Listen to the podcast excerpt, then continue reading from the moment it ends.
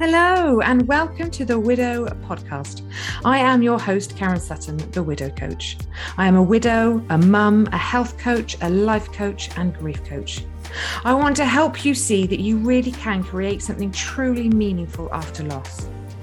You have everything you need within you, and I want to help you find it so you can see how capable and amazing you really are, helping you find a more positive way through your grief. And welcome back to another episode of the Widow podcast. Thank you so much for joining me. Today, I am really honoured and super thrilled to be talking to a really lovely lady. And I know you're going to get an awful lot from this conversation because today I am joined by Diane Evans Wood. Now, Diane herself is a podcaster, a blogger, a mum, a wife, and a palliative care nurse. Diane is also living with metastatic ovarian cancer. And she is here to share her story and talk about her own losses, anticipatory grief, and what she desires for her son and her husband after she has gone. So, Diane, there's a lot there, isn't there, to talk about? But thank you so much. I have to say, you you got in touch with me, didn't you, on mm. on Instagram because you've been listening to the podcasts and you have been following me and we kind of got chatting a bit and i i did think at the time because I, I, knew you were living with you, you know the metastatic ovarian mm. cancer and i wanted to kind of reach out to you and ask you to come on but i, I was like oh I, I, don't want to put her in a position that mm. she doesn't. but, but then amazingly you kind of reached out to me and, and said you know i'd really like to come and be a guest and, and share my story from I guess the other side of, of the table, isn't it? You, you know, yeah. that that you yeah. said, you know, I know that at some point my husband is going to become a widower. Mm. And you know, you wanted to share your side of the story, I suppose, and and how you feel in this process and, and what you want for them moving on. So I was I was absolutely amazed, and I think you were mm. so brave and so courageous to, to come on and do this. And I know you have your own podcast. Um, which is brilliant. And and that's um that is that's called living with ovarian cancer podcast isn't it? That's right. Yeah. It's yeah. very different being the guest. That's it. That's it. And that's why i thought oh wow you're amazing. You know you really are uh, amazing. Oh, thank so thank you. you. Thank you for for joining us and and coming and sharing your time and and your thoughts and and your experiences with us. I i know this is going to be you know really helpful i think to a lot of mm-hmm. people that have have lost loved ones um, through an illness so yeah. welcome I, I'm just really grateful that I've got this opportunity to be able to to talk about our experiences, if you like. Um, I also feel very strongly that as a palliative care uh, clinical nurse specialist, it's really important that I actually walk the talk as well because. Mm over all those years of, of nursing and especially with specializing in palliative care having those very very poignant and very important conversations was an everyday part of my life and i mm. just feel so hypocritical if i didn't do that myself and unfortunately I find myself in that situation now where I'm in the palliative phase of, of my disease. Um, and I know lots of people say, oh, but you don't look ill, you know, and you look so well. But, you know, uh, looking on the screen, what you see is only a little part um, mm. of, of my life, our mm. lives. Mm. Um, and yeah, I do look well because makeup and a ring light um, with a, a, soft focus on me makes me look very well.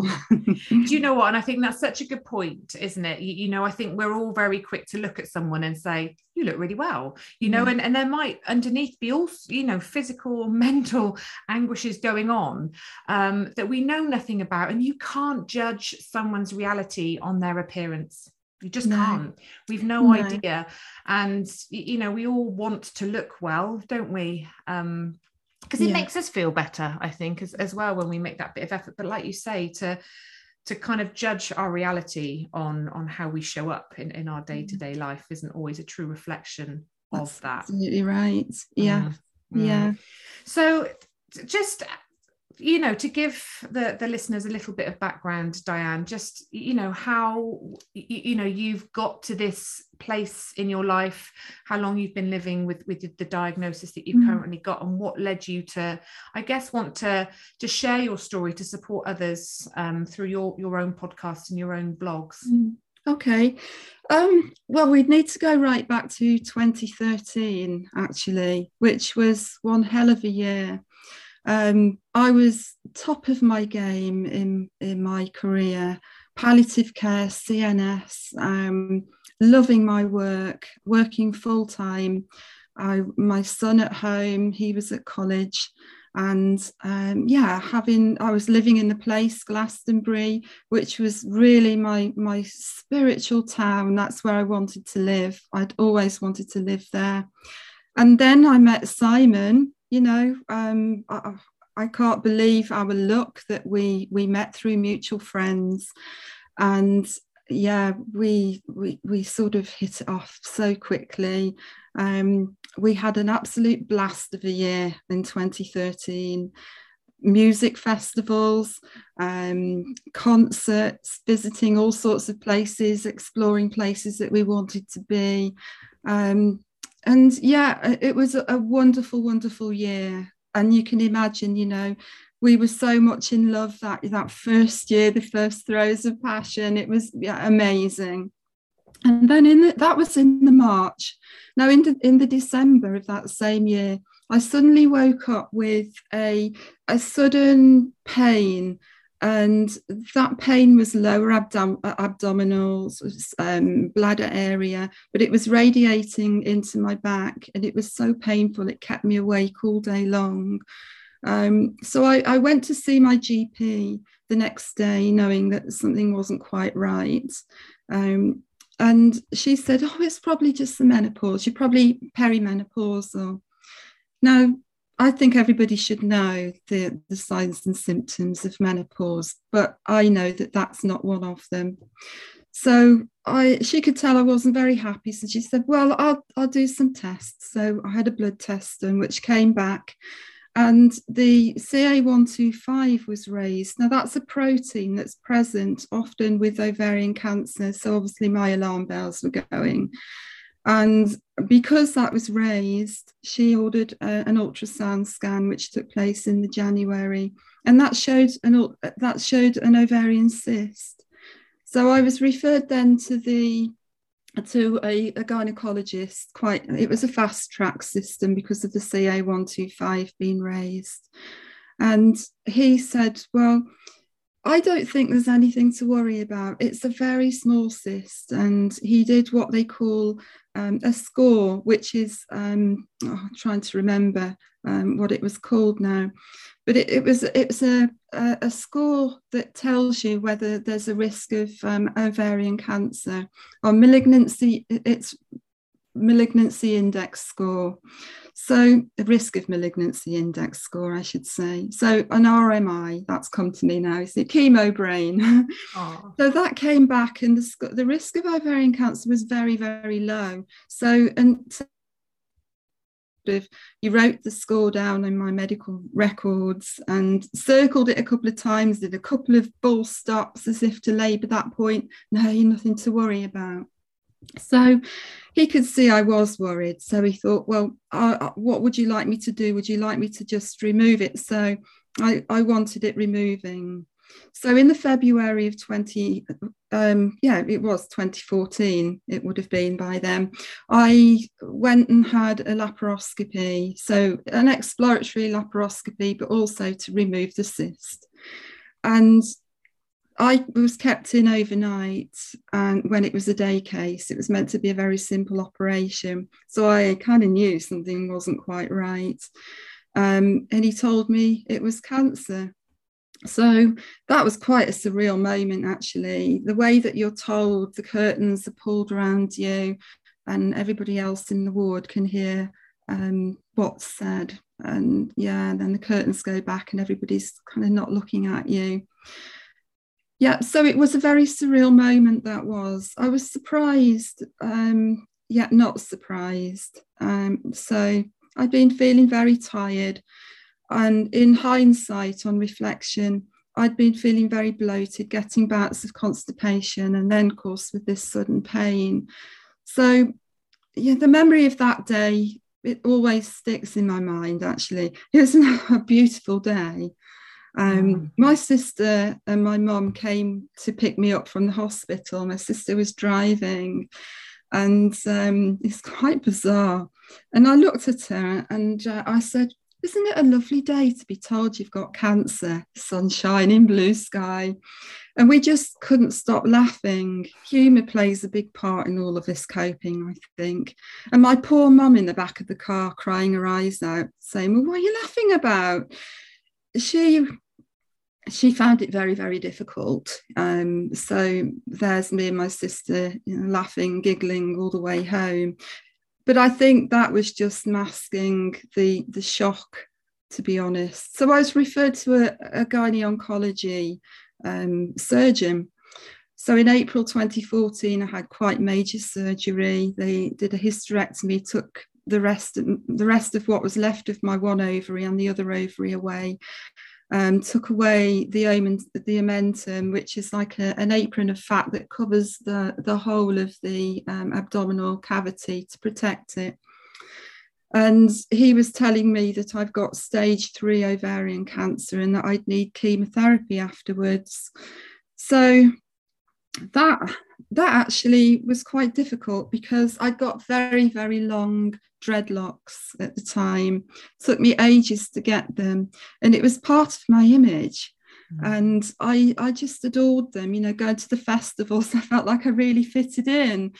And so I was going to lose those. Um, and then after the surgery, I had quite a bad time, Karen. Um, I had a hemorrhage, and it it was not really expected because I was doing really well. Started to bleed um, vaginally, and then the first bleed. I went to hospital. They sent me home. It stopped. I stopped bleeding, but the second one was pretty significant, and I had to have counselling because of that. Because I I had PTSD because of the, the the shock and the horror of what happened. But it was like the life force was just draining from me.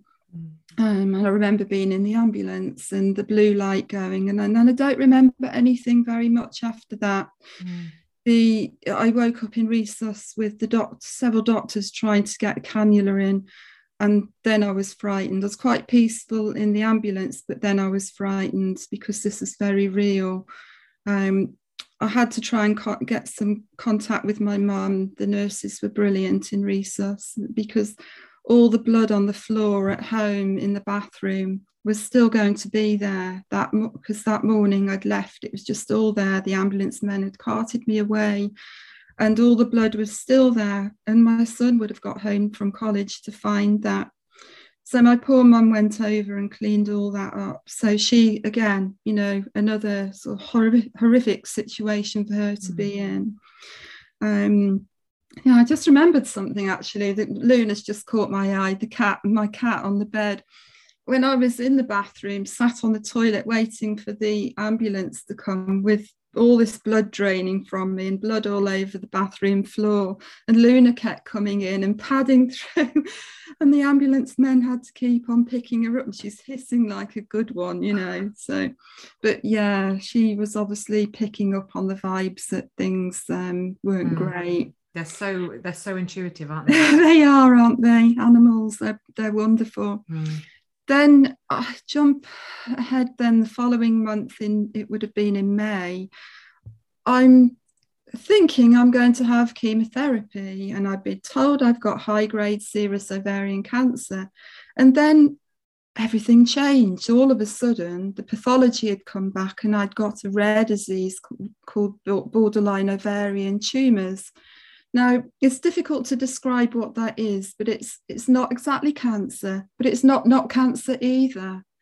So the cells are slower growing and they appear to be abnormal like cancer, but not full-blown malignancy. And that was really weird because suddenly I've gone from having full blown cancer to something that's less serious. Great that I hadn't, but I I got all that trauma. I'd been through all that horrific stuff. And because it wasn't cancer, I found that people they thought, well, this it's not serious. You should be really glad it's not cancer. And people fell by the wayside. I didn't get the same support as if it was cancer. Um, so I was left very much on my own, really. I was still going back to the oncologist every three months. And in September of that year, um, I had the surgery in the April, and then in the September, I went back to work. But that even that was very different. I went back on a phased return. Work were brilliant, um, and they accommodated what I needed. And I soon got back to visiting patients again. But I went back and I was changed. Um, changed because I'd been through so much. Everybody else seemed the same, but I had changed so much after what I'd been through, like I say. And it mm. changed me as a nurse as well. It made me view patients and what they'd been through very differently. I went back into professional mode um, and I I was so glad to be back to some kind of normality, although it was a new normal for me because obviously I'd been through hysterectomy. I was in surgical menopause, so to go from not menopause to full blown menopause, wow, that mm. that is something else. Um, at that point, I had some HRT as well to help me because the drenching sweats that I had were, were just, um, well, debilitating and so embarrassing. Sat there in front of GPs, male GPs in meetings. And then I suddenly get these hot flushes and I was, you know, sat in a pool of sweat. So, yeah, it was really hard what that was. Mm. But yeah, the patients again kept me going. I learned so much from them. I saw them in a different light. I knew what it was like to be told you've got cancer, to be waiting for investigations and results. That waiting game is a nightmare. But in mm. July of 2015, the following year, I started to have symptoms again. And I told my, my gynae oncologist when I went for a routine appointment, he said, I don't think there's anything to worry about, but we'll do a CT scan anyway, just for reassurance. He said he didn't think it would be cancer. But they found on there what looked like a lymph node, but again, reassured that it wasn't cancer. So in the November, they removed the lymph node. And the surgeon rang my husband after the surgery that evening and said that that lymph node was actually cancer.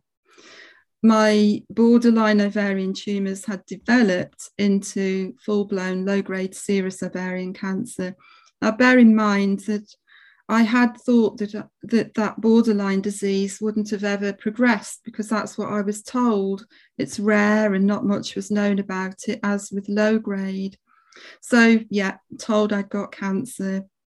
I remember getting home from that surgery. My mum was, she came and stayed with me to to help look after me because I, you know, I was quite poorly um, getting over that surgery, mentally and physically. But telling my son that I'd got cancer um, the second time, that was worse. I, to hear my my son, uh, he can't remember how old he would have been, 18, sobbing in his bedroom. Um, my heart, my heartbroken mum, um, uh, wanting this to be her and not me. Um, all that bargaining that you go through, you know, take me, don't don't take her. And my dad on the phone trying to control his voice. Um, I could tell that he was trying not to cry very emotional time.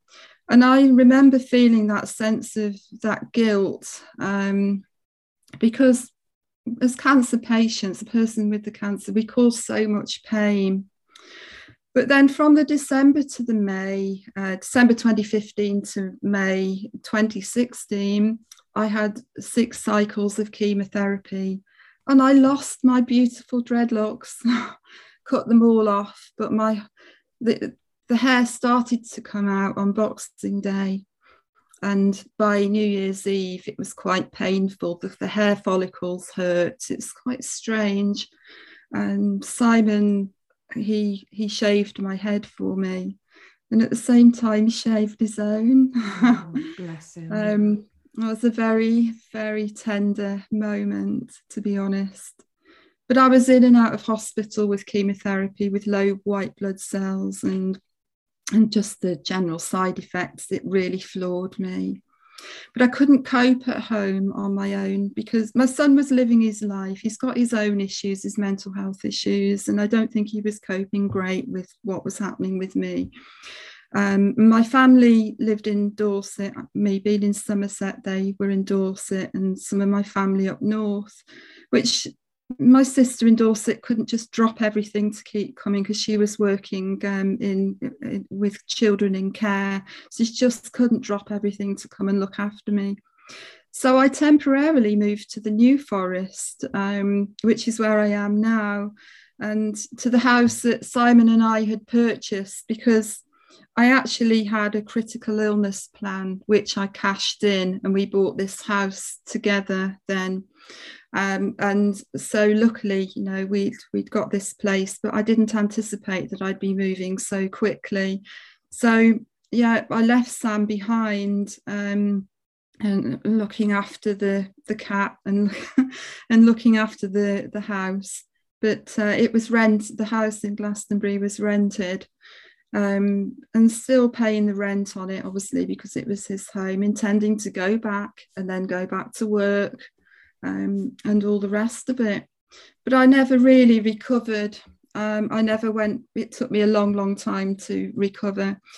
And I'd been off probably a year and work needed me to go back to go back to my job you know with that with a role like that it's highly specialized professional work they needed me to go back so my sick pay ran out so i had decisions to make I wasn't ready to go back to work. So what I did was I took early ill health retirement, but the money didn't come through quickly enough. So the, obviously my sick pay finished, but my pension took a few months to come through. So I, gave, I ended up having to give up the home that we were in.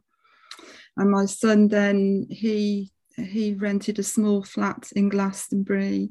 Um, yeah, so I wasn't ready for that uh, the, the feeling of leaving him behind. Um, yeah, it, Sam and I had been, uh, we've always been very, very close because being a single parent for many, many years, it was just me and Sam. And so to leave him behind in Glastonbury breaks my heart even now. And there's never, never a day that goes by when I don't think, I just wish that I could be there but I'm not I'm here. So I retired um, and I did go back to work, but in a consultancy role for a local hospice. So I was seeing patients um, in outpatients, which was was really lovely um, to be getting back to. It was just one day a week, and then oh, t- November 2017, I was diagnosed with breast cancer totally unrelated to ovarian cancer.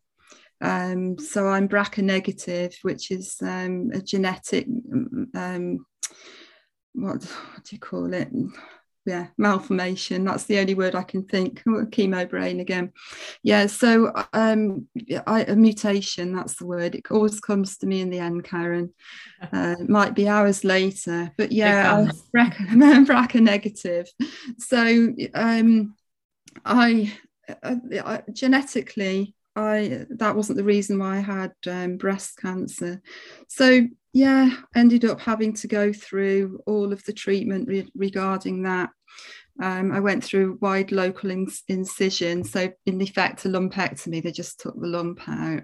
I got big boobs anyway, so I didn't really notice very much um, that it was gone. And then it was followed by several weeks of radiotherapy, which pretty much sailed through.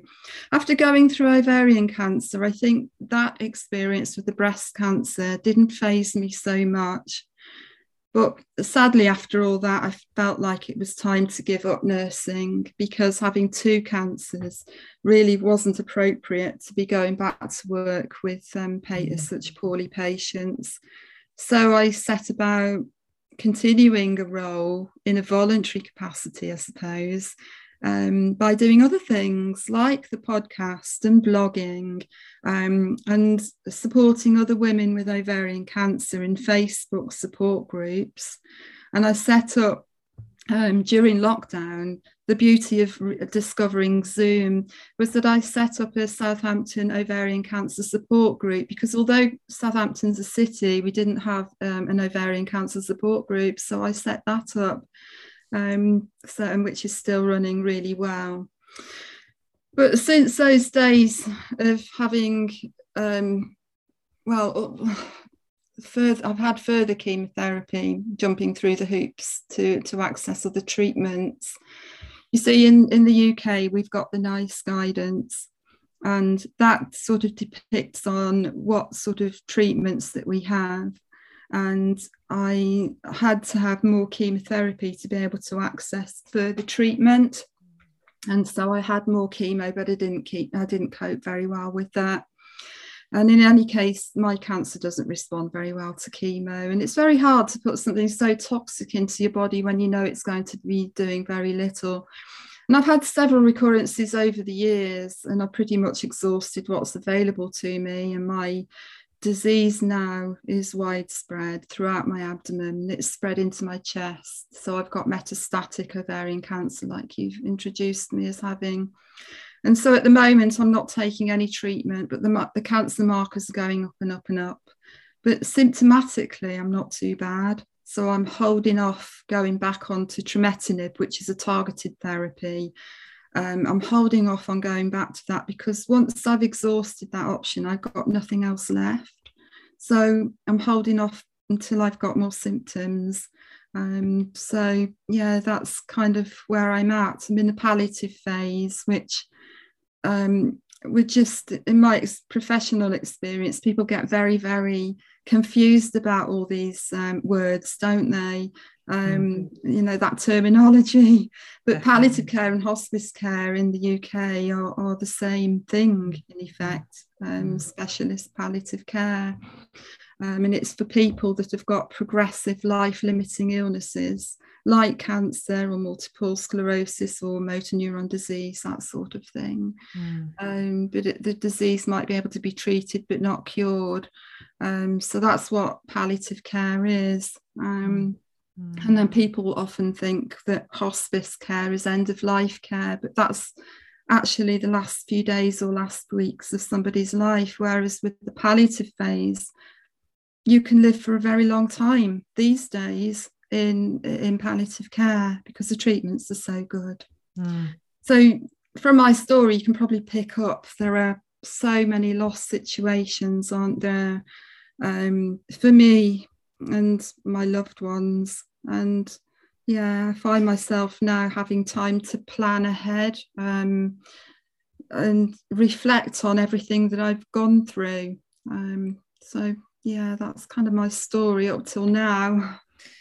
I, you, you know, I think Diane, thank you for sharing that. And I think that the, your ability to share your story so well, so calmly, um, you know, you articulate it in in in such a, a a, brave way and you know i know when we spoke last time your your training your years of of the doing the job that you do there's almost that element that you can talk about it in a way that you're almost talking about somebody else. Yes, exactly.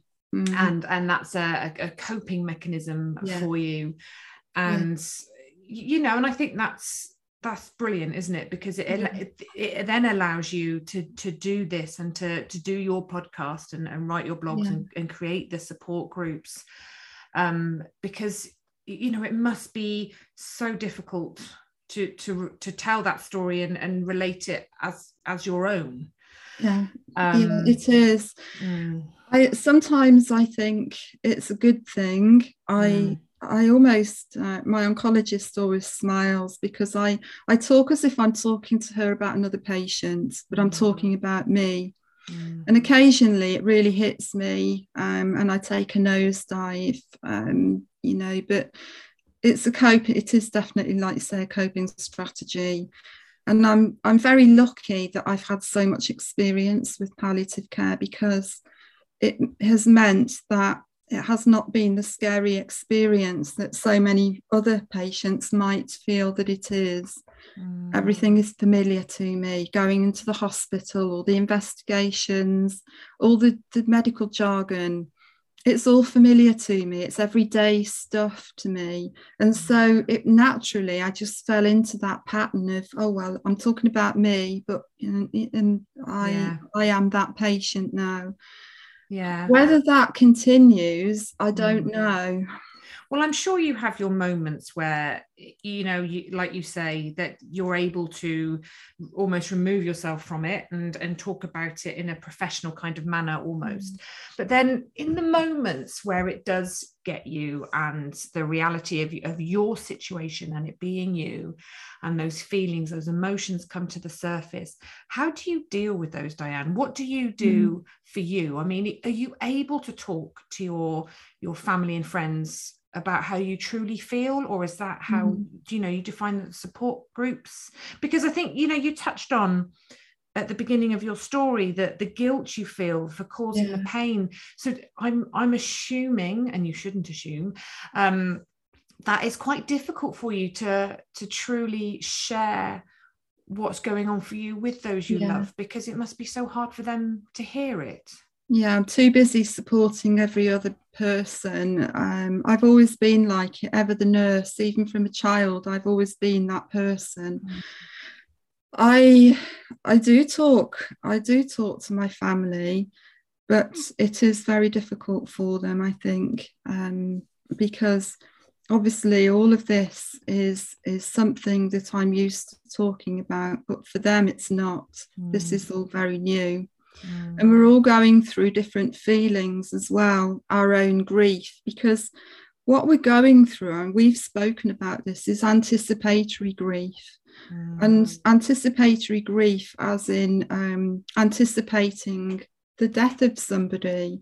And of course, I'm still alive and I've still got those, I, am going through that grief as well in a different way. So, mm. simultaneously, we're going through grief um, and I, I'm used to talking about all of this, and, and in my head, I've got, I have some the headings that sort of tell me um, what I need to say about anticipatory grief, and in part, and, and all of these headings, if you look at phases of grief, they're they're almost the same.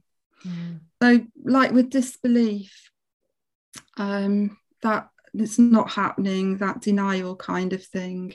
Mm. it felt like that to begin with um, but it it's not so much now. I've had i mean obviously i've had this since um, 2014 so i've had time to come to terms with it all. But with the knowledge from my career i've had a bit of a head start really to be able to i know the drill so I, have got over that that phase now I know that I probably will revisit that because we know that grief's not linear. It's it, there. It's cyclical. It, you go around in circles, really, don't we? Revisiting mm. different phases of, of grief. Mm. Um, but the guilt, the guilt is a biggie. Um, it consumes me at times, um, particularly because Simon and I and I had so little time without cancer and that really saddens me. We had so many plans dreams and i sometimes i wonder whether simon resents me. Am i holding him back? Am i stopping from having him from him having a fulfilling life? Um, and I, I just feel so guilty at times that my health has changed and our lives so drastically. And even from everyday stuff like me not having the energy to do things around the house to intimacy because of all the surgery and everything that I've had, or the treatment. Mm. Even that's not the same anymore. Um, but it's changed the dynamic of our relationship from how it used to be because I used I worked full time. I was a strong woman, still am, but in a different way. Mm-hmm. But I had a responsible job. I felt like I had a purpose in life. I was vibrant and I was full of optimism and now I feel like I'm just a, a, shadow of myself, and that's my my feeling. I'm not saying that that's real. That's that's how I'm. I feel, and Simon would probably say something very different. Um, and I'm not the only one to say this, what I'm going to say, but there are times when I've thought, and I've said this to Simon, that perhaps he should find somebody else. And um, I've spoken to plenty of other women who have said the same to their husband because it it's su- such a drastic change. Because trying it's really hard to try and carry on as normal when cancer's there lurking on the sidelines and particularly when you're living with cancer for such a long time. You know it, it, uh, he's living with it, it, as well. So obviously he always says no of course i'm never going to go meet anybody else um, and he married me knowing that i'd got cancer um, we had a beautiful woodland wedding so yeah it's and I look. Go on. I was going to say, um, I think I've said this to you when we spoke before, but it's really strange. I look around and I wonder if certain women in our lives, I look and think, will they be the the one that Simon chooses? You know, because it'd be quite, my opinion, it'd be quite a catch for someone when I'm gone. So I talk quite openly, and I'll say, oh, I wonder if she'll be the one but yeah no, would you no, would you quite like because i do know i do know of of widows and widowers that have obviously you know lost their person mm. and then you know formed a relationship through that loss with with a close friend of, of their late husband or wife mm. and and there's guilt in that for them afterwards yeah. or what but you know for you when you obviously you're looking around at, at, at this and and having these thoughts would you does that bring you some comfort almost? Would yeah. would that be something that you you would quite like to see if you, if you get to see what happens after after you've gone? Um, because you know them and you feel like there's that connection. Yeah. Um, there are there are moments that I'm thinking I, I hate the thought of him being with somebody else. Mm. Um, mm. but actually it does bring me some comfort. Life's life's for living. Um, and I, yeah, Simon gets very upset when we talk about it. He can't imagine being with anybody else because it's not like being, it's not been like being divorced or separated. Nobody fell out of love with anyone and he can't believe that he'll be able to be with somebody else without feeling disloyal or unfaithful mm. to me. Mm. So I do try to reassure him that it would bring me comfort, it would bring me joy to know that he will be able to continue and live his life. Um, I can't imagine the, the loneliness that he would feel uh, without moving on and finding somebody else, but it's very hard for him to imagine that. Um, it, it, must be the most difficult conversation mm-hmm. to have and and one i mean i have to say my husband and i did talk about what would happen if if one of us died and we both kind of said you, you know well you know i'd like you to, to move on and find that but we weren't having that conversation amongst the the knowledge of knowing it was going to become a reality you, you know it was just mm-hmm. a conversation that you have at times just randomly yeah. but you know and obviously he died suddenly so we we didn't get to have all these conversations yeah. but you know to have that conversation when you know it it's going to become a reality at some point that's very different isn't it it's a mm-hmm. very different yeah. and you're you're you're both coming at it from very different angles you what you want to know that he's going to be okay he can't yeah. imagine life without you in it and probably doesn't want to have the conversation so you're both coming from very different angles. And and does that do you ever clash on it? Are there, there things sometimes that you want to talk about that he doesn't and it causes a, a frustration a disconnect? Um not not not with that i don't think. Um i think he I think he probably deep down appreciates what I'm trying to do when I'm encouraging him um, and for example, I I'm often saying to him, uh, I'm encouraging him to do stuff on his own um, because I I don't have the energy to do everything. You see, so anymore. But I don't want him to miss out on fun opportunities. And plus, you know, he's creating memories that don't involve me, which I think is really good for him. So but he finds that very difficult. He, he that makes him feel guilty then that he's carrying on normal life um, mm. without me. But it's all it is about communication and mm. definitely the key.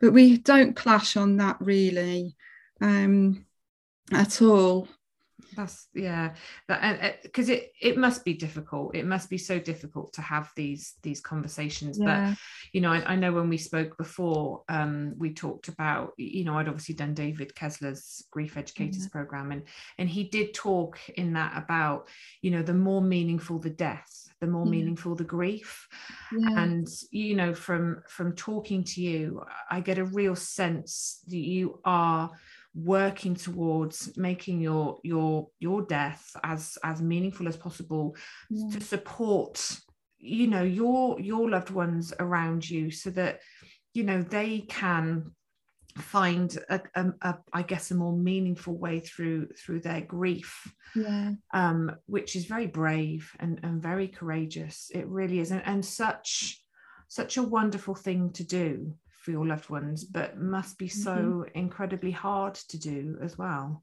I find myself trying to protect people a lot as well. Um, mm. There are things that maybe I, you know, I, I, feel that I want to talk about more at length, but um, about how I'm feeling, but I, try, I tend not to. Um, it's the only, I mean, talk, when we think about do we clash, the, the one thing I think that perhaps we do clash with occasionally is that if I if I talk to Simon about um, how I'm feeling, you know, and he'll try and he loves me, so he wants to make things right. So he'll say, "Well, what about this, this, or this?" And I'll say, "Yeah, but I can't," or "I put this and put that." In reply, and so he feels like he can't really do any right and that's i try not to disempower him but it's very difficult because then if i don't take his advice um, he's trying to fix things it just makes him feel like you know he can't do anything right he can't say anything right You can't powerless kind of mm. thing mm. and so sometimes you know um he'll oh well be not stroppy as such but yeah he, we do we just don't speak about it then. The communication's cut off um, and that's it. Do you know what? There's a real connection isn't there between a lot of what you're saying i can so resonate with in terms of being a griever of, of a person that's lost a loved one you know like all the the secondary losses that feeling of, of being a burden and not wanting to put think pain on on people um mm. you know wanting to really explain how you're feeling to people but you don't feel like you can also that feeling of wanting to talk to someone but them trying to to fix you and find solutions of course they do because they they they want to help you they want to make it better but sometimes you just want someone to listen and to hold you and kind of say yeah.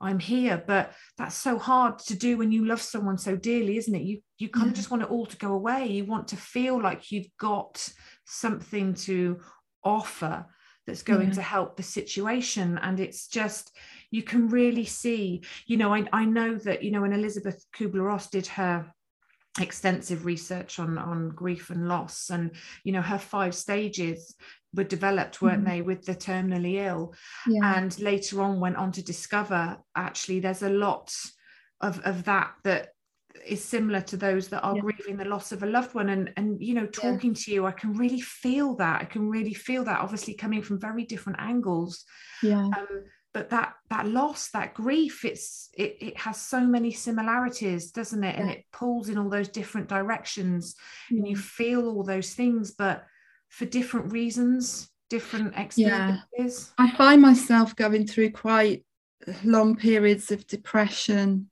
um you know feeling hopeless. What's the point? Um then I describe it. This these are the things that I find difficult to talk about with Simon, really, or any of my loved ones, my friends, because it's just something so personal. But it's an existential crisis. Is that what's the meaning in life? You know, um, what what's the point? Um, and I can't. There's so much loss that's happened that mm. I, I just find it very difficult to move forward. Um, I find nature very healing in that respect, mm. and I know you'll relate to that because you're much the same as me. Very, very um, much so. Nature, nature. There's a sense of permanence about nature, isn't there? Life goes on. You know, you think about mm. the the leaves of the trees um, come off in mm. in the mm. autumn, and then we've got the beauty, and there's beauty in that beauty in in winter then you've got the spring and the summer and there's new life there's a it's there's a cycle of death and rebirth all the time with nature and that's what's comforting to me is that mm. i know that life will go on mm. i know mm. life will always be there um, mm. the seasons will come and go and i and each season that comes i always think oh, I hope I see next spring, you know, but at one point I won't, you know, mm. but it, nature does help me a lot. And I, I do spend, I, I do follow a, a nature-based spiritual path anyway. So nature's very, features very importantly in our lives. Mm. Um, but yeah, I, I do, and I also get very low when I imagine what it's going to be like for Simon um, coming home after work to an empty house mm. and eating alone and and you know I sit there and I imagine what that's going to be like for him and I probably overthink things and trying to um, think ahead too much in some ways and yeah I feel quite broken as well when I think about what that's going to be like for my son because he still needs me at the moment because of his own mental health issues. He's not fully independent, and I just really pray that he will be more settled before I die. Mm. Um, losing your mom at such a young age is going to be very difficult for him, and I just feel mm. so upset, and it makes me feel very low about my mom as well. Um, I mean, she's older and she doesn't need this. My head's so full of grief, my own grief and the anticipated grief and bereavement for my loved ones. So mm. it's it's just really hard. Mm. And then one of the other things, and you probably know that with when people are dying, they there are certain things they want to put in place, and one of them is making amends with people. Um, and I saw that a lot with patients, really. They wanted to release that regret and that sorrow, and they wanted to forgive and wanted others, others to forgive them, and so on. It's sort of making things right. And I'm finding that really uh, difficult because I tried to build a bridge with someone who is very important in my life. And she's completely blanked me on it. I'm just, she, she stopped me from being able to put things right, even though she knows how ill I am. And I've had a lot of counselling over that, Karen.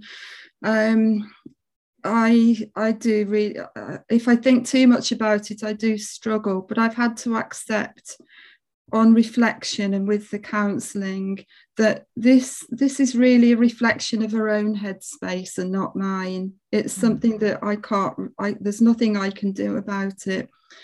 But her motives must serve her in whatever way that might be. I wish that we could mend the rift but i think i've had to accept that that's not going to happen. Um, yeah which is very difficult. And i remember that happening with patients at times and how devastated they were um, because when when you're dying there's a last chance to put things right. And when somebody disallows that then that's that's really very very hurtful. And it's complicated i know but i do mm. find that difficult. Mm. i feel quite angry at times and resentful. And although much as that if that's past i've pretty much accepted and come to terms with things really. But a lot of that's a lot of the anger is about the fact that i can't do things that i want to do. Um, living with that uncertainty means that we can't make plans. And we we have to live from one month to the next um, knowing that we can't plan too far ahead with holidays. We, there's nothing certain. I know life's not certain really but cancer just really takes over and I've got that acceptance now of this situation to a certain degree as well, like I've said before. um, I'm just grateful that I've got to this age, and see my son grow up to the, the age that he is, mm. um, and that I've experienced so much. Um, but it's because of that acceptance that it's made, it's enabled me, empowered me to be able to put plans into place. Planning ahead is really important. They're conversation, difficult conversations that I think that everybody should have that are impossible at times, but so important. And I think perhaps do help in after somebody's lost a loved one in their bereavement. Um, I've had so many of these conversations with patients before, so it's not easy for for my loved ones. An example is that um, I I told you this when we spoke before, but I requested a do not attempt cardiopulmonary resuscitation, so DNAR, um, when my disease first spread to my chest. And although I talked it through with Simon and my loved ones regarding what that means, they were horrified. Um, I mean, what it really means is that if my if my heart stops, if I collapse, it just means that they won't restart my heart or breathing um, they will allow a natural death. It's not that paramedics or doctors won't do anything. They will do everything they possibly can to be uh, to provide comfort and allow a dignified and graceful death. The only difference is that they just allow death to happen naturally. They just don't use all the equipment and all the stuff restarting the heart. But Simon found that very difficult. He said, I don't think that I can do that if you collapsed, he said, I think I'd have to do something because he's trained in first aid. Mm. So mm. I've had to accept that, yes, okay, that's something he would have to do. I probably would know very little about it. Um, but yeah, hopefully that scenario won't come into play. But that was a very difficult situation, I think, a, a conversation for us to have.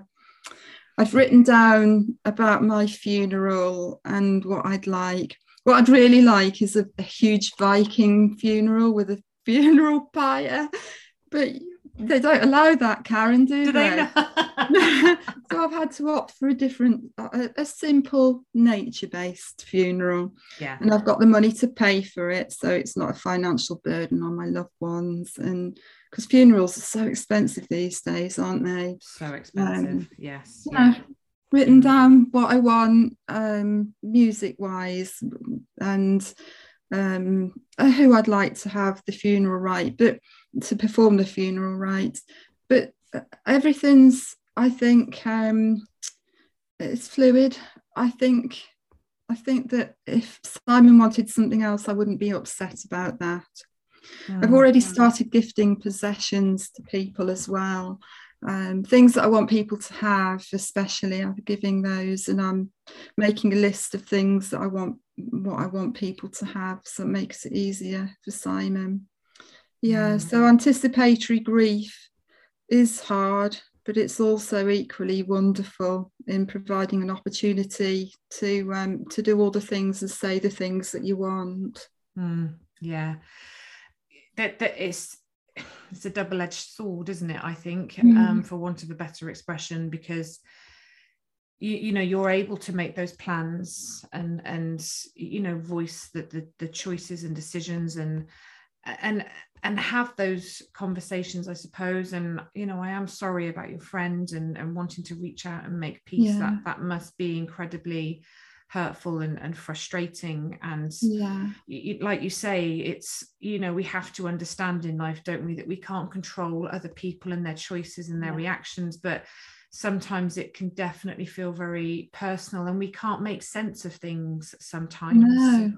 No. and it, it's living with things like that isn't it and, and knowing that you're not going to get an opportunity further down the line to to, to you know make that amends because um, we always like to think we've got time and in the future and all that stuff that we we tell ourselves but yeah. when you're faced with the reality that that's not you know a, a long-term plan for you that's really difficult yeah. um and you know like having having those conversations they are so i totally agree with you you know like talking to people about your death, your wishes, um, what you want after you've gone. Um, I think that I believe that they are truly important conversations mm-hmm. for us all to have, whether whether we're facing that imminently or not. Because exactly to your point, who knows when our, our time is going to come? You know, we we don't know. And I think it really does help those left behind to to understand a little bit more about what your yeah. wishes would be and you, you know in terms of the you know attempting resuscitation i understand that and i think you yeah. know working in the medical world you know that cpr is is rarely successful yeah um, be futile in my situation by yeah. then when that happens it would just mm. be wrong yeah. yeah yeah but that's so hard when you're the one left behind because you don't you know death is so final and it's mm. it I, I do you know I, I find it so strange because it's it's it's a natural part of life isn't it it's we we live and we die and exactly to your point you know we go out we look around the world we look in nature we look at all things that live they die you know yeah. and every year we go through the cycle of the seasons and things die and then they come to life again and and and that is so representative of of life isn't it but mm. yet it's so hard for us to comprehend and i mm. i don't understand why our human brains i mean i do understand because it's love and when you love someone and they die it's it's incredibly painful but then there's that side of me that goes why are we not designed better to deal with yeah. it because yeah. it's it's inevitable it's the only thing in life that we can be certain of. Yeah. We prepare for birth, don't we? Yes. With birthing we... plans. Why not prepare for something else that's very certain? Death yeah. is very much a part of, of life, I feel. It is. It's, you know, it, we can't live forever.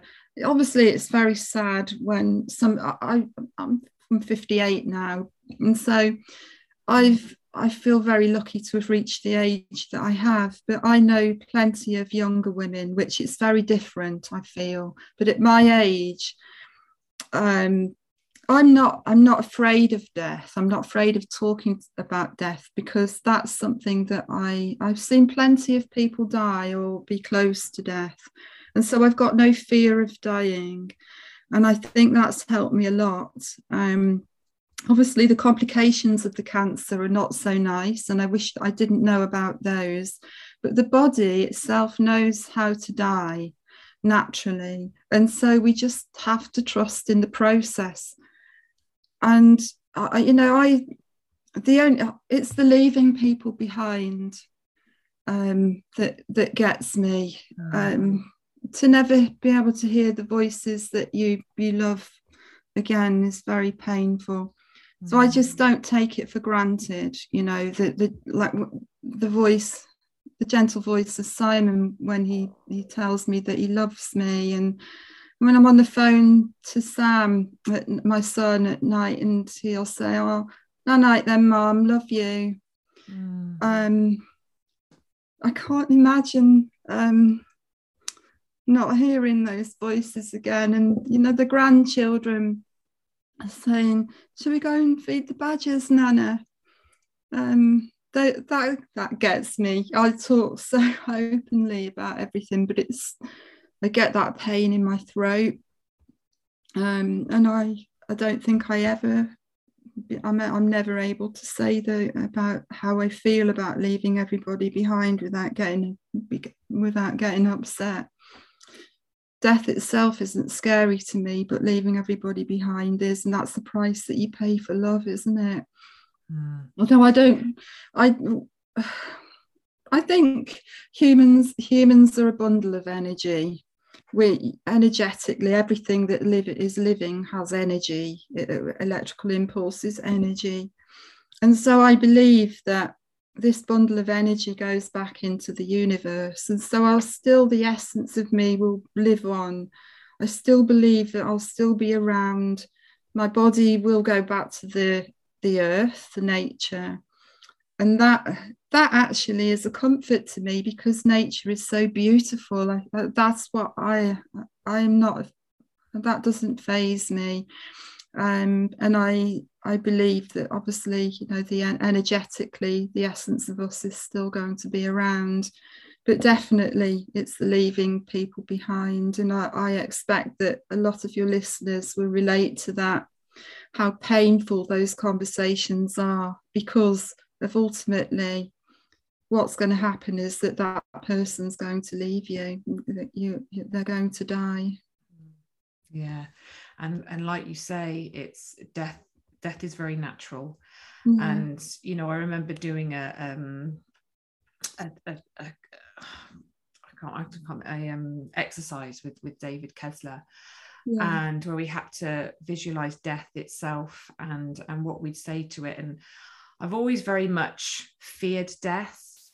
Um, but actually through doing this exercise that i did with david kessler i actually realized it wasn't death itself that i was scared of like you say it's it's the leaving behind of the mm. people that you love and you, you know i'm i'm I'm I'm not in a position where I, I am facing that knowingly, um, but it it is it was that real overwhelming feeling when I did this exercise of do you know what death actually we all we're all going to do that. I, I'm not scared of that itself. I feel like actually that my belief is that death is quite a peaceful experience and it not might mm. not be what we observe you know when mm. somebody dies death and ha- you know being a nurse myself historically um, and, and seeing people die what we sometimes see can look quite traumatic can't it and it, it can look and and it sounds not how you expect it to sound it doesn't look how you expect it to look like it's mm. sometimes portrayed in in, in tv and, and stuff yeah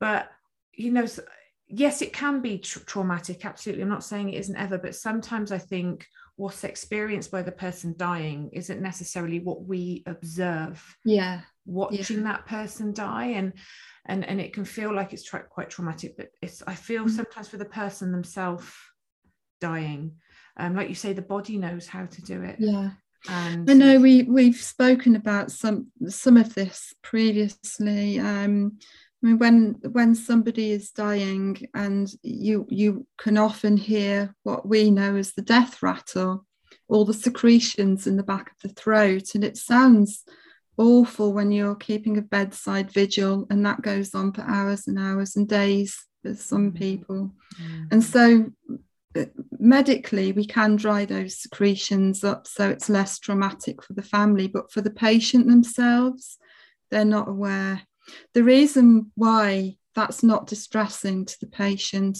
is because they are so deeply unconscious by that time that they're not even feeling anything in their throat. But you, if you get something in your throat, you got to you you're clearing your throat, aren't you? Mm. The minute and you're you're sort of coughing and spluttering, mm. but you can see when somebody has what they all that collection of secretions in the back of their throat if they're not clearing them it's not bothering them. Mm, mm. So take comfort from that. Yeah. It sounds worse than it actually is. Yeah, and I think sometimes our perception of, of what death is going to look mm. like and the reality of it can can be traumatic for, for yeah. people. It, it, it is traumatic, but you, you know, to go back to your point, I think that that saying goodbye to those that you love and how they're going to be after you've gone is horrible. You, you know especially as, as a as a parent um, with yeah. with children and like you say with grandchildren it's it's that feeling. And there's there's a you know I, that part of you that kind of goes well I want them to to go on and be okay. But the reality is you know that it's go it is going to be hard because like you say yeah. it's the price you pay for love and we have to go through that grieving process um it, it's it's natural and it's necessary isn't it to to our, mm. our human lived experience but yeah. when you think about you know when your time comes and you, you know your, your, husband your son and your, your mum when you you think of them after you do you do you kind of think about how best they can honor you and you know what you wanted to teach because i very much talk to my clients about honoring your person honoring your own mm-hmm. life being the best parts of your person taking forward the lessons the values the beliefs of your person you know to feel like what they taught you yeah. can be taken forward with you to, to keep them alive like you, you know to kind of honor that that life and, and that love and for you what what lessons what values what beliefs what what way would you love your people to to honor you when your time comes? Oh i definitely think um, keep life simple. Um, if things become stressful in life because of work or any other situation try if you can to leave that behind and live life very simply and to find joy in the simple things because actually that's what matters. It's not grand mm. um, gestures um, it's not about visiting far-flung countries. It's about noticing what's on your doorstep. It's mm. about seeing rainbows. It's about looking at the sky the sky at night and seeing the moon um, how amazing it looks, and the stars, finding joy in the simple things in life, the seasons, and to know that that this it will it will get better. The grief will get better, and to find something in life to be grateful for each day. Think, don't dwell on all the negative stuff. Try to think of something. There's always negative stuff but try to find something that you can be grateful for and yeah be kind uh, the, one of the, the biggest things i think is that serving others and being kind to others and doing other things for other people is very healing for yourself and so mm. I'd like them to carry on the work that I've been doing, raising awareness with ovarian cancer and about, um, I'm quite the activist. I've always been the same, um, mainly about protecting animals. And because um, I was part of the Badger Group for a long, long time. Um, and I've worked in wildlife rescue as well.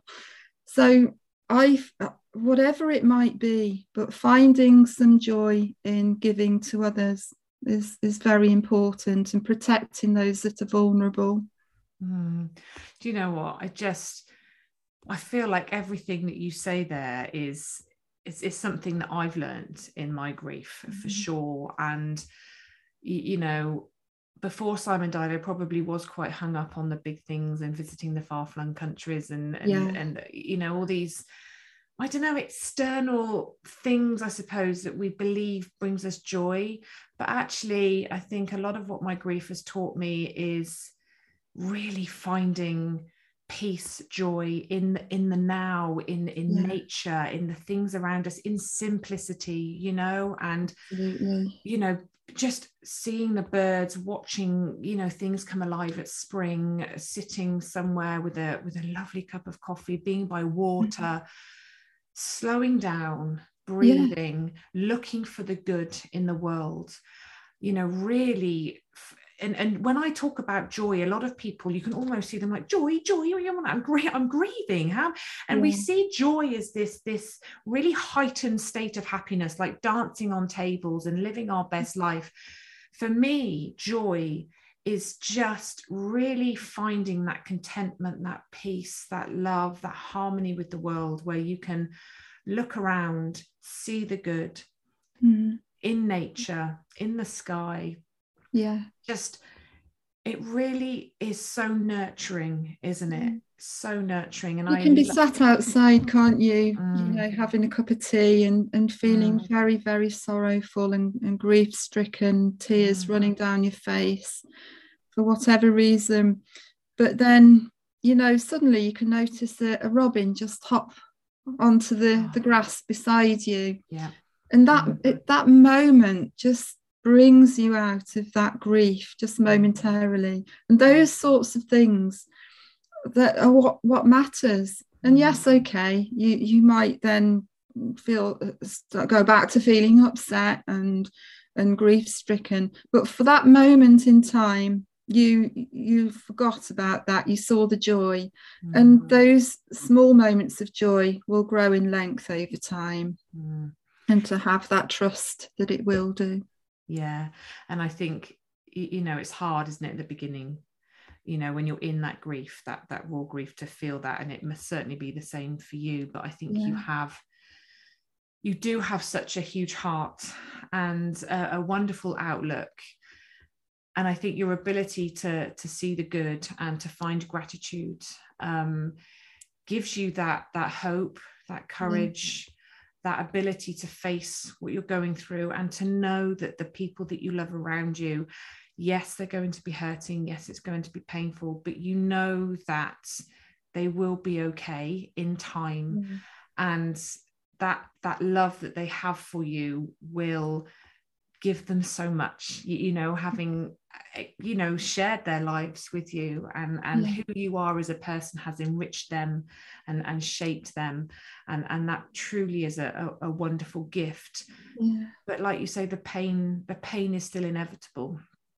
As i'm finding your podcast really helpful to to listen to because it's reassuring um it's it's giving me hope for simon and my loved ones yeah. i know i've been through grief myself but i haven't lost my husband you know my husband hasn't died this is some this is new territory for me mm-hmm. and in all my experience um, over the years in nursing my my experience of bereavement is very much from a personal point of view because we do a one-off bereavement visit but we wouldn't see people months or years afterwards mm. i don't i've not experienced that you know from a, a spouse point of view mm. um, i've lost other i've had other close bereavements and i know how i've coped and i and i've been devastated and i you know it took me a long time to get over it but your podcast, what it's doing is listening to other widows widowers talking about losing their person. It's just helping helping me to be able to help Simon. Mm-hmm. So um, yeah. I should get him to listen to your podcast. I think it might be a bit too painful for might, him. yeah, maybe afterwards. But yeah, yeah, I think for him, you know you're again it's coming from the different angles you're wanting to mm. to know how he's going to be afterwards to to, to give you that reassurance that hope i guess yeah. and that that that knowing but for him he's he's probably not he's not there yet is he he he no. just wants to be here with you um understandably you know and it's about enjoying that time together as much as you can isn't it and yes yeah. being realistic and opening having the conversations about what's coming but also still what you know like you say you are still here you are still alive and you are still able to enjoy each other in the best way that you can and it's yeah. it's it's it's trying not to let and I say this to, to clients, you know, not let the death overshadow the life. And I guess it works in in mm. your, you know, situation as well, doesn't it? Of, of yeah. kind of you know we've got to face it and, and at some point it become a reality but let's yeah. try and live whilst we're, yeah. we're still able to live but diane your your story is incredible and you know Thank i genuinely i'm i'm so sorry that we have to have this conversation you're going through what you're going through but i think what you're doing is absolutely amazing that the support and the strength and the wisdom that you share with others I can't even begin to imagine what you're offering people because I know what it means to be around others that are going through something similar to you and you're creating that space for people facing what you're facing and to be able to share that that together um, we are stronger together aren't we yeah you know, definitely we yeah. we all are and i think to find you know your your tribe for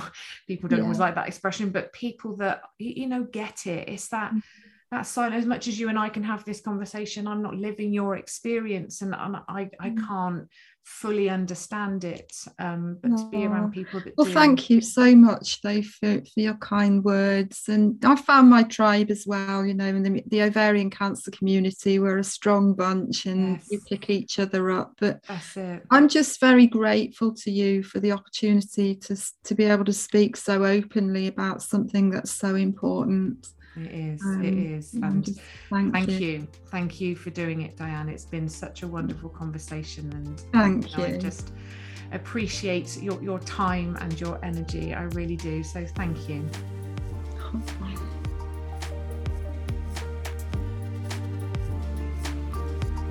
Thank you so much for listening today on the Widow podcast. If you would like to find out more about how I can help you, please visit my website www.karensutton.co.uk. I would love to help you find your way forward to a brighter future. So get in touch, let's have a conversation, and let's help you take back control and find a more positive way through your grief. I look forward to hearing from you.